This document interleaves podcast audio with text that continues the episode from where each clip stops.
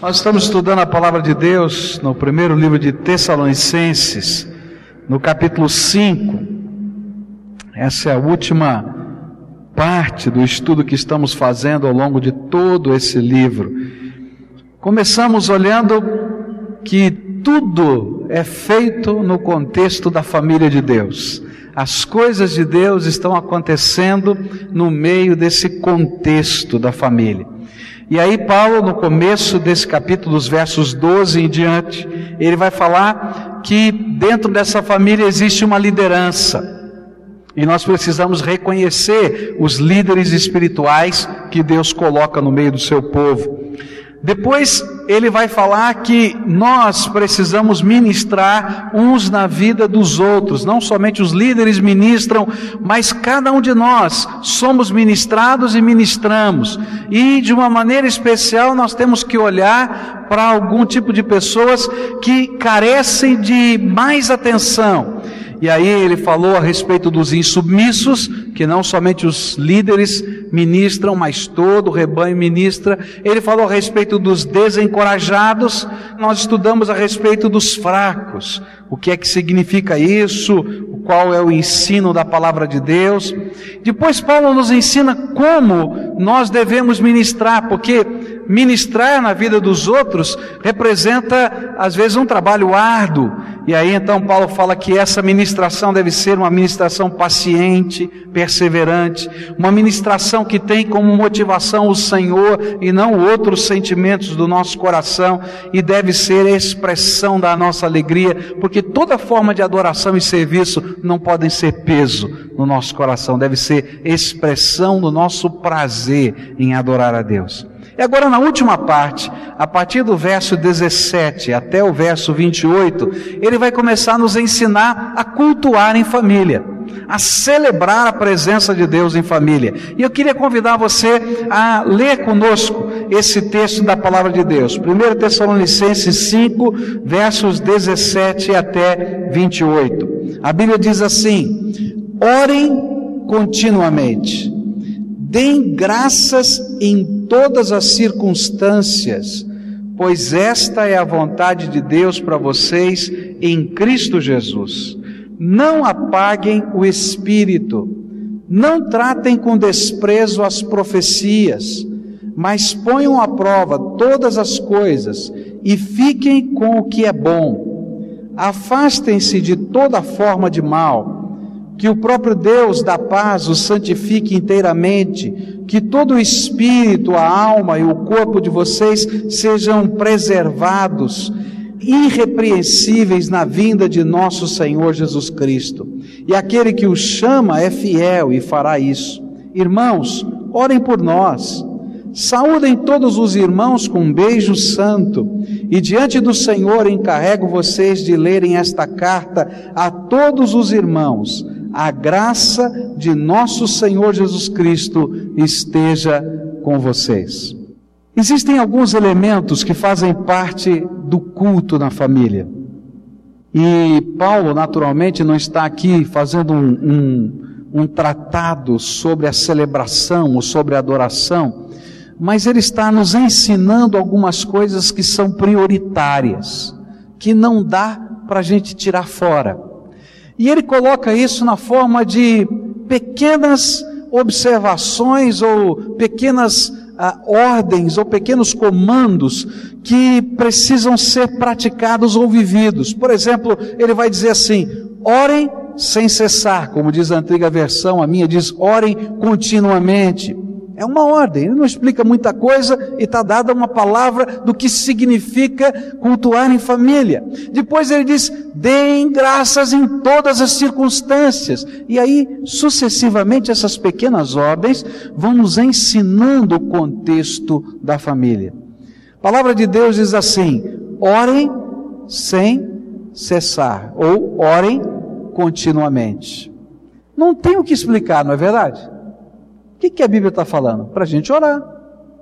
Agora, eu não sei o que acontece com você, mas eu vou falar da minha vida. Uma das maiores batalhas espirituais que eu enfrento é manter a minha vida de oração. Eu não sei se acontece isso com você. A gente lê isso na palavra de Deus e não tem muito o que discutir, não é verdade? Ore continuamente, ore sempre, não pare de orar, é isso que a Bíblia está dizendo. Mas eu quero saber, na sua vida, você não enfrenta a batalha para cumprir essa palavra de Deus? Às vezes a vida vem como um rolo compressor e a gente vai se enrolando numa coisa, se enrolando em outra, se enrolando em outra, e de repente passou um dia, passaram-se dois dias, passou uma semana e nós não oramos. Ou às vezes quando oramos, oramos uma oraçãozinha assim, né? Daquela assim, que a gente manda um bilhetinho para Deus, não é uma conversa, não é um bate-papo, não é aquela coisa gostosa onde a gente sente a comunhão do Espírito ministrando na nossa vida. Quero dizer para você que isso não é uma coisa que está acontecendo só com você, está acontecendo com todo o povo de Deus, porque o inimigo sabe o que acontece quando o povo de Deus ora. Queria pensar um pouquinho, por que a palavra de Deus está sempre desafiando o seu povo a orar? Uma das últimas recomendações de Jesus aos seus discípulos foi sobre oração. Ele estava no jardim de Getsemane e sabia que seria preso naquela noite e ele convidou os seus discípulos depois da ceia a orarem com ele. E ele colocou os seus discípulos no jardim para orar. E sabe o que aconteceu? Os discípulos que estavam ali ficaram ali meio, meio perdidos, meio sonolentos. Três deles ele disse: Fica aqui comigo, fiquem do meu lado, orem. E enquanto eles estavam ali orando, Jesus estava junto, a coisa caminhou e ele disse: Agora eu quero falar em particular com o Pai. Eles dormiram. E Jesus disse: Olha, vigiai e orai, para que não entreis em tentação. Não é? O espírito, na verdade, está preparado, mas a carne é fraca. Esse foi um dos últimos ensinos do Senhor Jesus, talvez para nos dizer da importância. Por que Paulo está dizendo isso? Por que Jesus disse isso? Porque toda a Bíblia vai fazer esse desafio a que nós oremos constantemente, continuamente, que não paremos de orar. E a resposta podemos dá-la pensando em alguns textos da palavra de Deus. A primeira coisa porque você precisa orar, porque eu preciso orar, é porque quer você queira, quer não, nós estamos dentro de um contexto de uma grande batalha que não parou. E essa batalha é uma batalha espiritual. Quer você identifique isso, quer você sinta isso, quer não, a Bíblia nos afirma que nós estamos no contexto de uma grande batalha. Há coisas que estão acontecendo que fogem o entendimento natural. Você olha, por exemplo, para a tua vida, você olha para as coisas que estão acontecendo no seu dia a dia, e você vai perceber que algumas dessas coisas não têm explicação. Não é verdade? A gente olha e diz, mas como é que pode? Não dá para entender.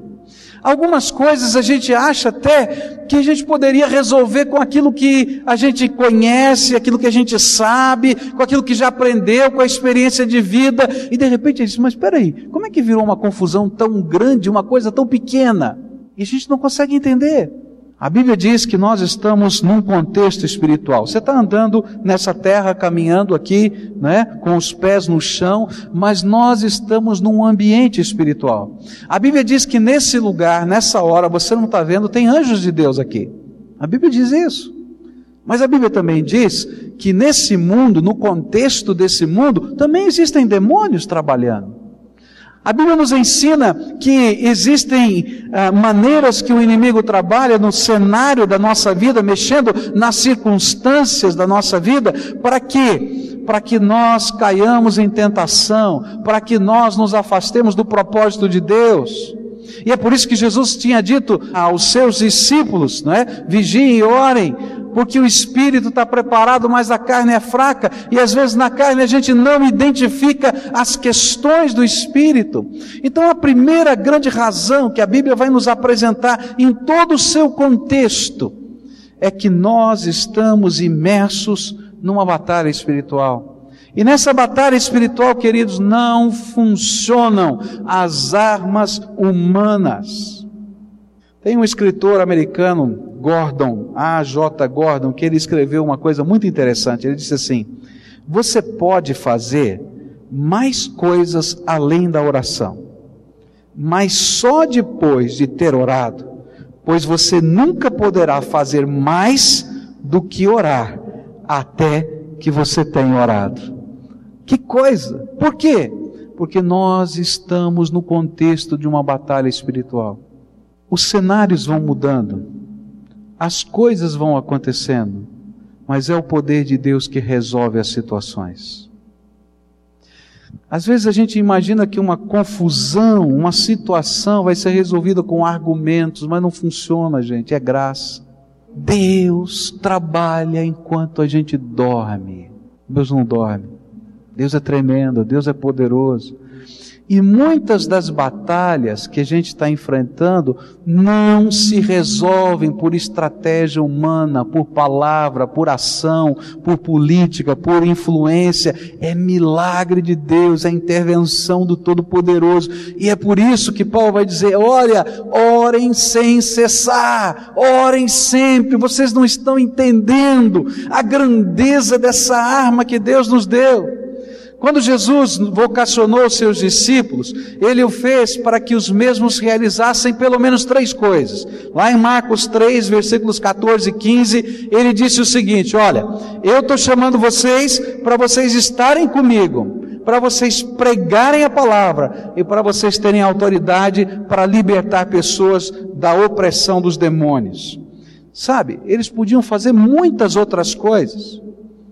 Mas nada funcionaria sem que a primeira das coisas a que Jesus havia chamado acontecesse. Jesus chamou os seus discípulos para estarem com Ele. Para estarem com Ele. Você quer ver as coisas de Deus acontecendo? As coisas de Deus vão acontecer não quando você for um doutor em algum assunto teológico. As coisas vão acontecer quando você estiver aos pés de Jesus.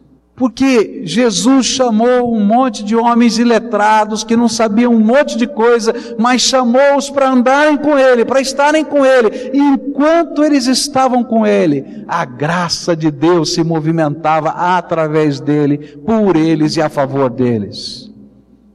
Não é assim? Esse foi o mesmo sentimento, a compreensão da igreja de Jerusalém em Atos 6. Em Atos capítulo 6 começa uma grande confusão no meio da igreja.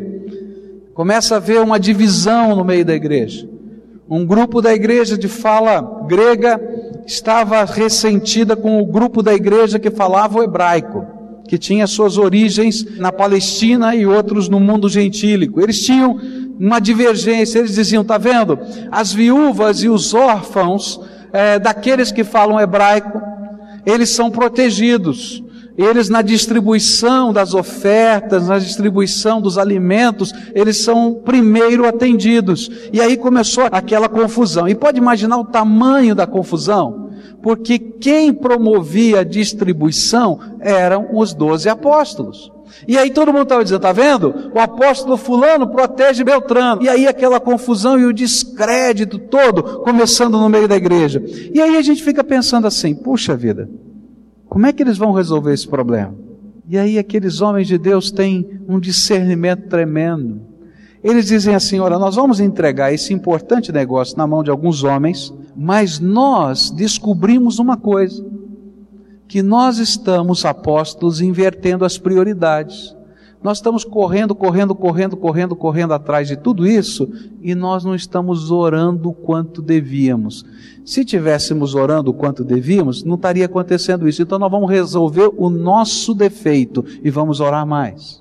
E é interessante que eles dizem lá em Atos 6: nós vamos nos dedicar à oração e à pregação da palavra. Não porque atender as viúvas e os órfãos não fosse importante, mas é que se eles não fizessem o mais importante primeiro, não teriam como fazer todas as outras coisas importantes que Deus tinha para colocar nas suas mãos. Você já viu que isso acontece na tua vida? Você tem um monte de sonhos, um monte de projetos, você quer servir a Deus, há interesse de coração na tua alma e de repente começa a dar tudo errado. Você dá trombada para cá, dá trombada para lá, aquilo que você imaginava que, que poderia acontecer, não acontece, você se vê todo enredado, e aí o Senhor diz assim: está invertendo a ordem das prioridades, ora mais, e você vai ver como eu trabalho até quando você está dormindo. E coisas tremendas da minha graça vão acontecer na tua vida. Não é tremendo? Nós estamos numa batalha espiritual e nessa batalha só venceremos com as armas espirituais. Um outro escritor americano escreveu uma coisa tremenda. Ele disse assim: a história e o futuro pertencem aos intercessores. Que coisa tremenda, hein? A gente olha para a história e vai ver que aqueles homens que fizeram alguma coisa no reino de Deus eram homens de oração. E ele está dizendo: olha, o futuro pertence àqueles que aprenderam a buscar o Senhor e a Sua presença, a ter comunhão com Jesus. Isso acontece porque os verdadeiros problemas e obstáculos que nos cercam são, antes de tudo, espirituais, não são físicos. Aqueles que reconhecem essa verdade, que as coisas estão acontecendo num contexto espiritual e usam as armas espirituais muito mais do que imaginam é, que deveriam usar, porque acham que precisam fazer mais, vão se tornar verdadeiros guerrilheiros de Deus. Eles não aparecem estão lá no seu quarto orando, mas estão lá minando as portas do inferno e estão caindo em terra os estratagemas do maligno. É tremendo isso, porque Deus é poderoso para mudar até o pensamento das pessoas, de mudar a intenção dos governantes. Deus é poderoso para mudar o rumo das coisas. Deus é soberano sobre toda a terra, por isso oramos. Orar é entrar de uma maneira radical nessa batalha. Orar é saber que Deus muda a mente das pessoas. Orar é trazer a realidade aquilo que é improvável, porque vai acontecer porque Deus é todo poderoso. Orar é entrar na dinâmica dos milagres de Deus. Paulo vai dizer com muita simplicidade: orem continuamente. Orar continuamente se torna uma coisa inócua, não funciona se a gente não colocar alguns valores e algumas disciplinas na nossa vida. Você nunca vai orar de verdade se você não colocar na sua agenda qual é o seu tempo de oração. Se você não separar um lugar especial para orar se você não tirar o telefone do gancho na hora que você for orar, se você não reservar de alguma maneira tempo para orar, se você não reservar espaço para orar, e aí isso vai se tornar inócuo. E é por isso que muitas vezes o inimigo tem transformado essa parte da nossa dinâmica espiritual em uma coisa inócua, porque não está na nossa agenda, está no meio do contexto de tantas coisas, a gente não se retira, a gente não se separa, e aí sabe o que acontece? A gente não pratica. E aí a gente vai dando trombada com a vida e não entende. Começa a colocar isso no papel. Começa a perceber quanto Deus faz. Quando a gente começa a escrever os nossos motivos de oração, é maravilhoso, gente. Cada vez que eu pego a minha agendinha, eu começo a folhear a minha agendinha, eu fico dizendo, misericórdia, olha só o que Deus já fez, olha só, isso também, aquilo. Nossa, eu pensei que ia demorar tanto tempo, ele já fez. E aí a gente se motiva a buscar mais intensamente a face do Senhor. Há batalhas que são demoradas, queridos. Se você está orando pela restauração da vida de alguém, você está orando pela salvação da vida de alguém, você está orando para que modifique alguma coisa na mente, no coração de alguém, é uma batalha demorada. Porque Deus tem que usar todas as circunstâncias da vida dessa pessoa, tem que fazê-la levar, fazê-la caminhar na direção do desejo das coisas de Deus. Mas eu quero dizer para você que não é uma batalha inócua, porque o poder de Deus se manifesta, se manifesta movendo os cenários da vida, mexendo no coração das pessoas. Eu gosto daquele texto da palavra de Deus que nos fala da viúva. Jesus ensinou a respeito da oração. Ele disse que é, uma viúva tinha um problema na justiça e ela não era uma pessoa que tiver, tinha posses, que tinha influência, e então a sua causa sempre ia ficando por baixo. Você já viu isso acontecer em algum lugar? E aí aquela senhora precisava que a sua causa fosse julgada. E a Bíblia diz que aquela mulher ia então à porta do juiz e todos os dias estava ali na porta da casa do juiz para perguntar: Seu juiz, o senhor já julgou a minha causa? Senhor já julgou a minha causa? E aí Jesus disse uma coisa interessante. Ele disse assim: Olha, que o juiz vai lá e julga a causa. Não é? Porque ele foi importunado. E ele diz assim: Olha, vocês devem orar dessa maneira. Não que Deus seja um juiz injusto, mas vocês devem orar perseverantemente, constantemente, porque se pessoas injustas ouvem uma intercessão, um clamor perseverante, imagina o Deus Todo-Poderoso e Justo, quanto mais não vai ouvir. E algumas vezes, sabe, Deus até demora em responder-nos, porque na verdade Ele quer trabalhar a nossa alma. Porque nós não aprendemos a depender dele, a confiar nele, a descansar nele. E às vezes, muitos de nós, em tempos de grande bonança, nos afastamos dele. E essa intimidade com ele não existe. E nós não discernimos essa batalha. E aí então Deus diz: olha, vai devagar. Entende primeiro o princípio. Eu sou o Senhor. Eu sou o Senhor. Sabe o que significa Deus ser o Senhor? Ele é dono, ele é rei, ele é aquele que tem o controle sobre todas as coisas. Todas as coisas. Todas as coisas. Essa que você acha impossível também. A segunda razão que a Bíblia nos fala, por que devemos orar? Precisamos orar continuamente porque o trabalho do Senhor, da igreja, a obra de Deus, não é nossa.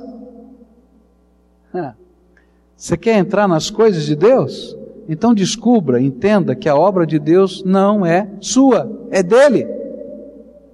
A obra de Deus requer ações sobrenaturais e uma divina condução. Por isso, a obra de Deus começa com Deus e não com o ser humano. Você não consegue fazer nada no reino de Deus se não for com a graça de Deus. Então, como é que a gente vai poder fazer a obra de Deus sem orar? Jesus perguntou aos seus discípulos, né, quem as pessoas imaginam que eu sou?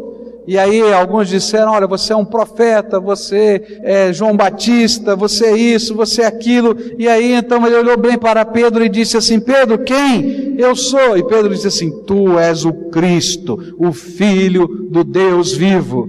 E aí Jesus diz uma coisa tremenda: Olha, quem te revelou essa verdade não foi a tua inteligência, não foi a carne, não foi o sangue, não foi a tua capacidade, foi o Pai. E aí que a gente vai entender uma coisa tremenda. A obra de Deus só acontece quando o povo de Deus, conectado com Jesus, recebe de Deus os projetos de Deus, os planos de Deus, os alvos de Deus, o desejo de Deus. E se a gente não tiver conectado com o Senhor, vai fazer bobagem, vai fazer bobagem dentro de casa, vai fazer bobagem no trabalho, vai fazer bobagem até na pregação do Evangelho. Você já viu gente que ao invés de pregar o Evangelho e pessoas se convertem, pessoas fogem? Nunca mais querem entrar numa igreja? Você já percebeu como às vezes a gente faz coisas que não tem nada a ver e atrapalha? E a graça de Deus é aquilo que Ele nos revela, Ele está nos mostrando o coração das pessoas, o sentimento das pessoas, a necessidade das pessoas. Por isso a gente não pode fazer a obra de Deus sem que Deus fale conosco. E nós não vamos ouvir a voz de Deus se a gente não gastar tempo na presença dEle. Por isso Jesus disse para Pedro: está vendo essa coisa tremenda que você entendeu? Eu sou o Cristo, o Filho do Deus vivo. Não foi a inteligência, a carne, a sabedoria que revelou isso para você, foi o meu Pai, lá nos céus, que revelou isso. E sabe, gente, é coisa tão tremenda como Deus trabalha. Deus trabalha de umas maneiras tão esquisitas, tão estranhas. Quantas vezes eu, como pastor, às vezes a gente está conversando com alguém, alguém está lá no aconselhamento, essa pessoa está falando de um assunto que não tem nada a ver, e de repente o Espírito Santo de Deus vem aqui no coração da gente e diz assim: olha, pergunta isso para essa pessoa. E você pergunta, a pessoa desaba, porque você tocou na ferida. Por quê? Porque Deus fala ao nosso coração ministra na nossa vida. E se a gente está perto dele, nós podemos fazer a obra de Deus na autoridade dele, segundo o propósito dele, segundo o plano dele. A gente não escuta uma voz do além, a gente simplesmente está conectado com o Todo-Poderoso, e é assim que a obra de Deus acontece. Agora, para isso, tem que estar aos pés de Jesus. Porque se você não tiver aos pés de Jesus, até o bem que você quer fazer acaba virando confusão na sua casa. E a gente precisa aprender da vontade de Deus aos pés do Senhor. E é sobre essa visão que Deus quer que nós estejamos edificando a sua igreja. Ele disse para Pedro: Olha, Pedro, sobre essa afirmação tua, sobre essa certeza de fé que está no teu coração, eu quero edificar a minha igreja. Ele está dizendo isso para mim e para você. É sobre essa percepção do que Deus está fazendo na terra, que Ele está edificando a sua igreja entre nós. E nós só podemos fazer isso com o poder de Deus. Você tem que crer num Deus todo-poderoso que transforma, que cura, que liberta, que restaura, que pega os cacos quebrados da vida e faz de novo. Mas você não adianta só crer ou ser um prosélito dessa fé. Você tem que experimentar isso na tua vida todo dia. Milagre de Deus acontecendo no teu coração. Você já andou do lado de pessoas simples, né? não tem grandes teorias, mas simplesmente são pessoas cheias do poder de Deus e da graça. Essas são pessoas que gastam tempo na presença de Deus. E nós podemos ser pessoas assim se a gente gastar tempo na presença de Deus, se a gente dedicar ao Senhor aquilo que Ele pediu aos seus discípulos: andem comigo, me conheçam, me conheçam na intimidade. Nós somos muitas vezes a igreja que precisa ouvir o que os discípulos de Jesus ouviram quando não puderam realizar a obra de libertação na vida de um menino possesso por demônios. Está lá em Marcos capítulo 9, versículos 19, 28 e 29, onde Jesus disse assim: Respondeu Jesus, ó geração incrédula, até quando estarei com vocês? Até quando terei que suportá-los? Tragam-me o menino. Versos 28 e 29 dizem assim: Depois de Jesus ter entrado em casa, os seus discípulos lhe perguntaram em particular: Por que não conseguimos expulsar esse demônio? E ele respondeu: Essa espécie só sai pela oração e pelo jejum. Ó oh, geração incrédula! Que coisa tremenda! Muitas vezes eu e você estamos lutando com demônios e achamos que poderemos vencê-los e implantar o reino de Deus e fazer a obra de Deus sem oração, e aí Deus vai dizer através do seu espírito: ó oh, povo incrédulo. Porque isso na prática representa uma grande tolice, meus irmãos. A grande tragédia é que as igrejas podem seguir a sua jornada sem oração. Ela como estrutura, como organização, ela funciona. Está tudo aqui organizado, está certinho, você tem essa obrigação, eu tenho a minha, a gente vai tocando a vida.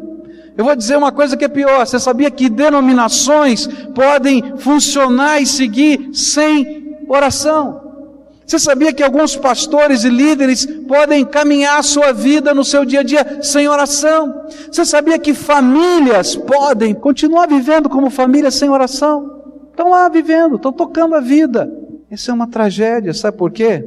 Porque não dá para viver as coisas tremendas de Deus sem oração. E aí nós vamos encontrar igrejas, denominações, famílias, líderes, pastores secos, vazios. Sabem muito, conhecem muito, mas experimentam muito pouco, muito pouco. Há uma citação da história, não é? Onde um papa viu as ofertas chegando e ele olha para o arquidiácono que está lá cuidando das ofertas e diz assim: que bom é que a gente não precisa mais dizer, como Pedro disse, não temos prata nem ouro. E aí o arquidiácono, aquele que estava contando o dinheiro, olha para o Papa e diz assim: que pena é que também não podemos dizer hoje, levanta e anda em nome de Jesus. Meus irmãos, às vezes nós estamos seguindo a vida desse jeito. Que bom é que a gente sabe que a gente pode, que eu tenho isso, que eu fiz aquilo. E o Senhor diz: que pena é que você não está vivendo o poder do Espírito Santo na tua vida. Meus queridos, o poder do Espírito Santo não depende de um lugar. Não adianta você viajar lá para Jerusalém, lá para a montanha do Monte Sinai, lá para algum lugar da terra, porque não é lá que está o poder, gente. Sabe onde é que está o poder? É na presença de Jesus. Isso você pode ter na intimidade da tua vida, do teu coração do teu quarto. Olha, o poder do Espírito Santo não depende de uma unção que alguém venha de algum lugar da terra para derramar um óleo sobre você e dizer agora você foi ungido. Não, queridos, porque graças a Deus nós só temos um mediador entre Deus e os homens, Jesus Cristo. E é Ele que nos unge com seu Espírito. Mas ninguém tem poder para fazer isso. Mas para isso a gente tem que estar nos pés dele. Tem que estar nos pés dele. Você quer fazer a obra de Deus? Você é um servo de Deus? Você quer ver milagre acontecer? Quer? Eu vou te dizer uma coisa muito simples. Busca Jesus. Buscar-me-eis e me achareis. Quando? Quando me buscardes de todo o vosso coração. Meus irmãos, quando o povo de Deus começa a buscá-lo de todo o coração, coisas tremendas de Deus acontecem coisas tremendas de Deus acontecem. Porque o nosso Deus é sobrenatural. É isso que ele está ensinando. Eu queria mostrar para você a visão do céu quando nós estamos orando? O que é que os anjos estão vendo quando nós estamos orando? Você já viu isso na Bíblia? O que é que os anjos estão vendo quando o povo de Deus está orando? Olha só o que a Bíblia diz em Apocalipse 8, versículos 4 e 5. Nos mostra o céu olhando as orações do povo. O céu olhando para os homens buscando a face de Deus. Olha que coisa tremenda que a palavra de Deus nos diz. E da mão do anjo subiu diante de Deus a fumaça do incenso com as orações dos santos. E então o anjo pegou o incensário, encheu-o com fogo do altar e lançou sobre a terra, e houve trovões, vozes, relâmpagos e um terremoto. Ah, que coisa tremenda! Quando a oração do povo de Deus chega ao trono da graça, o trono da graça derrama graça e poder sobre a terra poder que é visível, que é perceptível, mas precisa orar continuamente, orar sem cessar. Por último, queria dizer para você, devemos continuar orando, orar sem cessar, orar continuamente, porque o Senhor nos deu um grande privilégio de sermos cooperadores com Ele. Sabe, Deus pode todas as coisas. Deus não precisa de nada mas Ele tem prazer de permitir que nós sejamos parceiros da Sua obra. E quando eu penso em oração, eu penso em família, como acontece em casa. Que coisa tremenda isso. Você vai lembrar de algumas recordações gostosas que você teve da sua família. Quando chega, por exemplo, uma menina e ela diz para a mamãe que ela quer ajudar, pequenina. Quero ajudar você, mamãe, tá? E aí ela diz que ela quer lavar louça, né? E a mamãe pensa assim: Ih, agora. Né? Porque é muito mais fácil para a mamãe terminar rápido de lavar a louça do que deixar a filha lavar a louça, porque ela vai fazer uma lambança só. Mas aí a mamãe pega, coloca um banquinho, não é assim? A criança sobe no banquinho e a mamãe vai por trás da criança, segura na mãozinha dela e vai lavando a louça junto com ela. Porque ela está querendo ensinar um valor, o valor do trabalho, ela está querendo que ela participe junto, ela está passando um pedaço da sua vida. Queridos, é assim que eu vejo a oração. Deus pode todas as coisas e diz: vem aqui, participa comigo das coisas que eu quero fazer nessa terra. Ou então, quando o pai tem uma habilidade especial, ele sabe consertar, ele sabe fazer, e aí o filho diz: Eu vou te ajudar. Né? E às vezes até pede de presente, ele é pequenininho, eu quero uma caixa de ferramentas né? Porque ele vê o pai com a caixa de ferramenta. E aí é tão mais fácil para esse pai pegar suas ferramentas e fazer o que precisa fazer, mas aí ele pega o filho, ajuda o filho a tirar um parafuso, a bater um prego, e às vezes ele tem que fazer isso bem devagarinho, demora mais tempo, mas sabe, está vendo aquele, aquele entrelaçamento é isso que eu entendo quando nós estamos orando. Deus, o Todo-Poderoso, Senhor do Universo, diz assim: Vem aqui, meu filho, eu quero te envolver na minha graça e quero trabalhar junto com você, simplesmente porque eu tenho prazer na tua companhia. Deus não precisa do combustível de nada. Tem alguns que dizem assim: olha, Deus não pode fazer nada porque está faltando combustível da oração. Eu creio num Deus que não precisa de nada, Ele é todo poderoso. Você crê? Agora ele diz: Vem aqui, meu filho. Eu que tenho todo o poder, toda a majestade, toda a glória. Eu quero derramar da minha glória sobre a tua vida. E aí, para mim, a cena que fica, final, é aquilo que aconteceu com Moisés. Moisés subiu naquele, naquele monte para receber as tábuas da lei, e ele estava na presença do Senhor, ele ouvia a voz do Senhor. Enquanto ele estava ali, a glória do Senhor o envolvia, e Deus estava ali junto com ele, fazendo o seu trabalho em parceria. E aí, quando ele desce daquela montanha, vocês lembram da história? O rosto dele brilhava. A glória de Deus estava nele. E era uma coisa tão impressionante, mas tão impressionante, mas tão impressionante, que as pessoas diziam assim: Moisés, cobre o teu rosto com um véu, porque é uma coisa muito estranha, dá medo até na gente de ver a glória de Deus brilhando no seu rosto. O temor do Senhor estava no meio do povo por causa de um homem que tinha comunhão com Deus.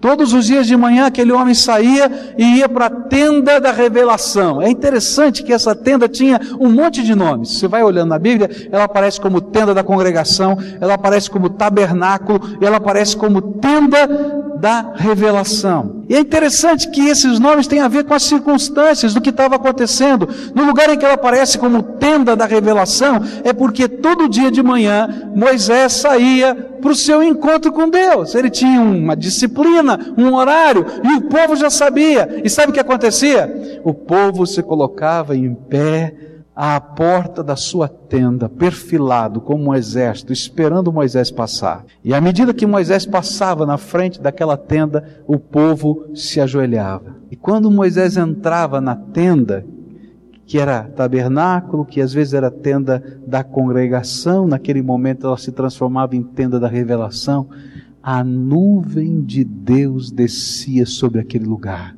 E todo mundo percebia que Deus estava no meio do seu povo e se curvava e adorava. Meus irmãos, é isso que acontece quando o povo de Deus ora. Deus se manifesta no meio do seu povo. Para que tudo isso? Eu queria desafiar você a praticar o que você já sabe, uma vida de oração a experimentar o poder de Deus. E eu vou fazer um desafio para você. Faça prova de Deus. Eu desafio você, pode provar Deus. Começa a entrar na presença dele, pode fazer a tua lista de coisas na presença de Deus, vai para ele, começa a buscá-lo e veja se coisas tremendas de Deus não vão acontecer. Eu desafio você. Sabe por quê? Eu tenho coragem de desafiar você porque isso tem acontecido na minha vida e na vida de muita gente. Deus é maravilhoso, Deus é tremendo.